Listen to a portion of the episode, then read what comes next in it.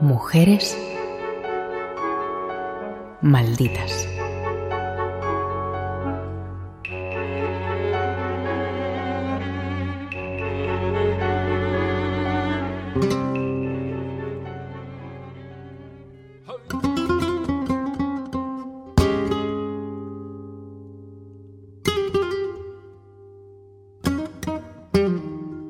Es la imagen icónica del anarquismo español y una de las más famosas de la guerra civil. Una mujer muy joven, vestida con un mono que evidencia su incipiente embarazo, sostiene la bandera rojinegra de la CNT.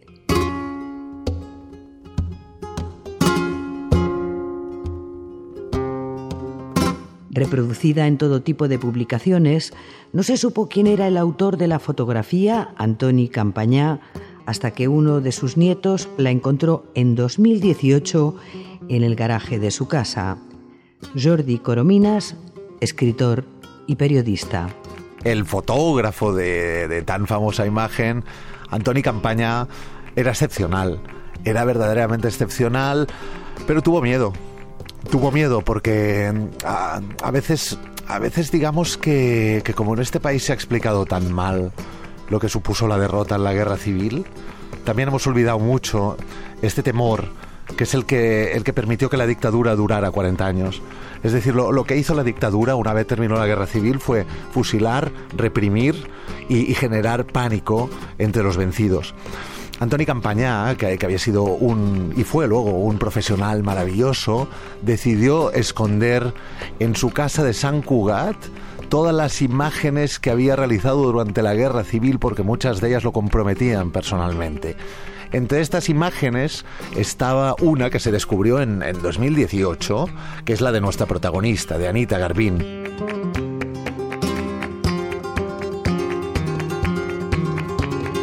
La historia de Ana Garbín Alonso, Anita, es la de tantos andaluces que, empujados por el hambre, emigraron a Barcelona, donde la familia se instaló en 1920. A ver, lo, que tenemos con, Ana Garbín y su familia es una, una trayectoria comprensible que además encaja, como siempre hacemos aquí, con el contexto histórico. Es decir, más o menos en, a ver, entre 1910 y 1930 hubo una, una gran ola migratoria hacia Barcelona, porque, pues porque era la, la primera capital industrial del país. Había nacido en Almería en 1915. Era la mayor de los seis hijos de Manuel Garbín, un anarquista militante, y Gabriela Alonso, que regentaba una frutería y pollería en el domicilio familiar, muy cerca de la Rambla. La clase trabajadora, digamos que ahí podía exprimir su ideología, la más hegemónica era el anarquismo y esto al, padre de, Ana Garbín, anarquista, trabajador de ferrocarriles, le vino a las mil maravillas porque se integró en aquello, en su credo, en esencia. Y bien, por lo demás, vivieron muy cerca de la Rambla, ya lo estabas comentando, tenían un pequeño comercio de de alimentación y lo que no hay que olvidar es que toda esa zona, la Rambla, que ahora está turistizada, que ahora forma parte del parque temático que ha expulsado a los barceloneses del lugar, entonces era la avenida interclasista por excelencia y el lugar donde pasaban las cosas.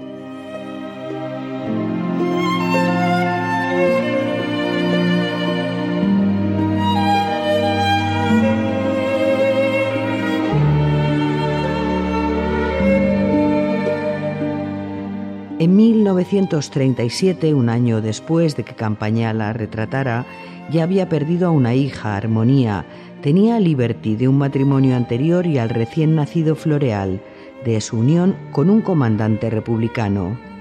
En 1939 cruzaron juntos la frontera huyendo del horror. A ver, hay que decir que, Anita, como, como la mayoría de republicanos, cuando Barcelona cae, el 26 de enero de 1939, emprende el camino del exilio.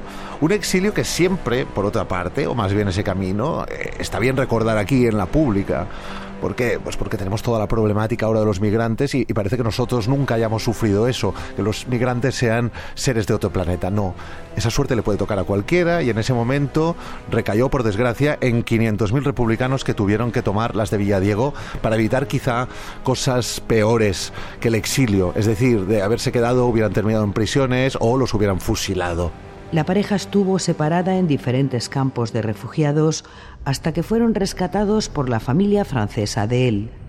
La vida ya los había separado y Anita viajó sola con sus hijos a Bedarieux, donde trabajó como costurera en una fábrica de uniformes militares y después se estableció en Bessiers, donde organizaba reuniones sindicales con exiliados españoles nunca contempló la idea de volver a su país mientras estuviera el dictador. Bueno, esto se llama integridad, coherencia y, ética personal ante lo que uno piensa, lo que uno ha sufrido y lo que uno ha vivido. Anita la tenía toda, Anita siguió durante el exilio creyendo en, una idea de España, eso, como, como estábamos comentando, le, impidió volver a pisar nuestro país, que era el suyo, mientras viviera el dictador y vivió mm, un exilio más o menos feliz que a mí me recuerda al de, al de muchas otras personas. Estaba pensando, por ejemplo, también por proximidad geográfica mm, en Federica Montseny.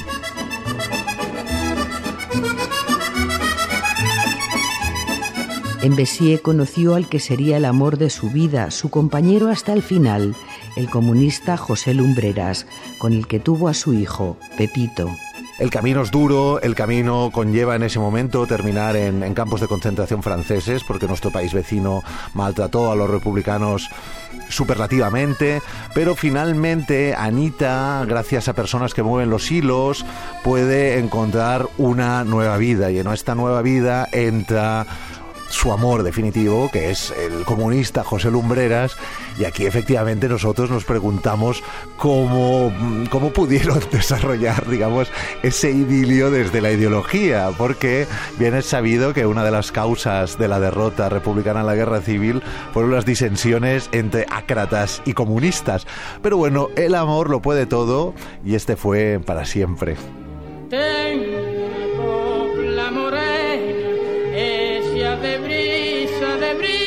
Y de sol, usando la mar serena, con ella te digo adiós. Adiós mi España preciosa, la tierra donde nací. Anita era creyente y Lumbreras ateo. Cuenta su hijo que cuando ella pronunciaba la palabra religión, él respondía, Inquisición. También la recuerda cocinando paellas los domingos con su paisano Manolo Escobar de fondo o Antonio Molina. Voy a morirme de pena viviendo tan lejos de ti. La zona del sur de Francia fue un nido de exiliados republicanos, muchos de ellos anarquistas, otros tantos comunistas, y intentaron desarrollar una comunidad de apoyo, de, de sostén mutuo que al mismo tiempo sirvió como forma de, olvidar tantas penas vividas durante esos tres años fatídicos. Las paellas, la música que llegaba de España eran, digamos, un consuelo, pero sobre todo, creo yo, ante la tragedia de no poder volver, porque en nuestro país existió una dictadura nacional católica, pues bueno, siempre queda la amistad el amor y en este caso la compañía de, de personas con, con una ideología afín que no podía expresarse en nuestro país.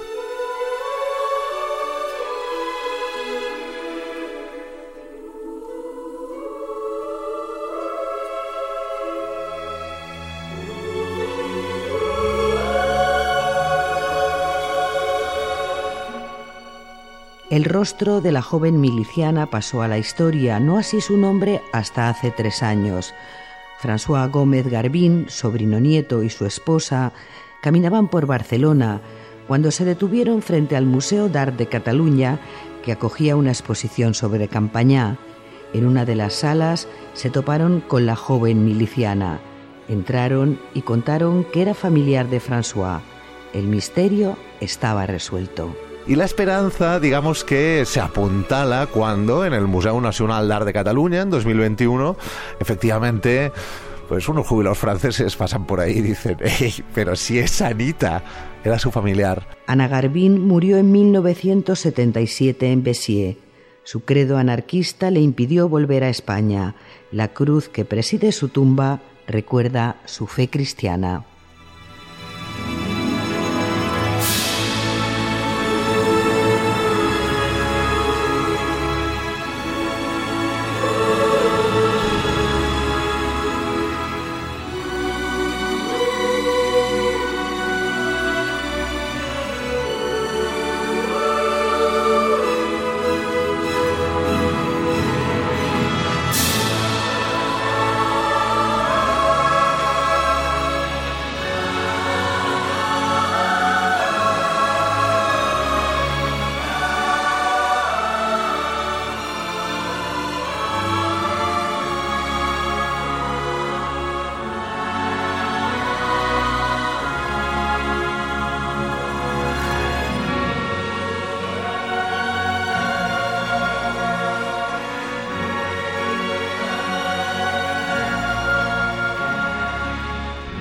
Valle Alonso, Francisco Javier Fernández Nieto, Radio 5, Todo Noticias.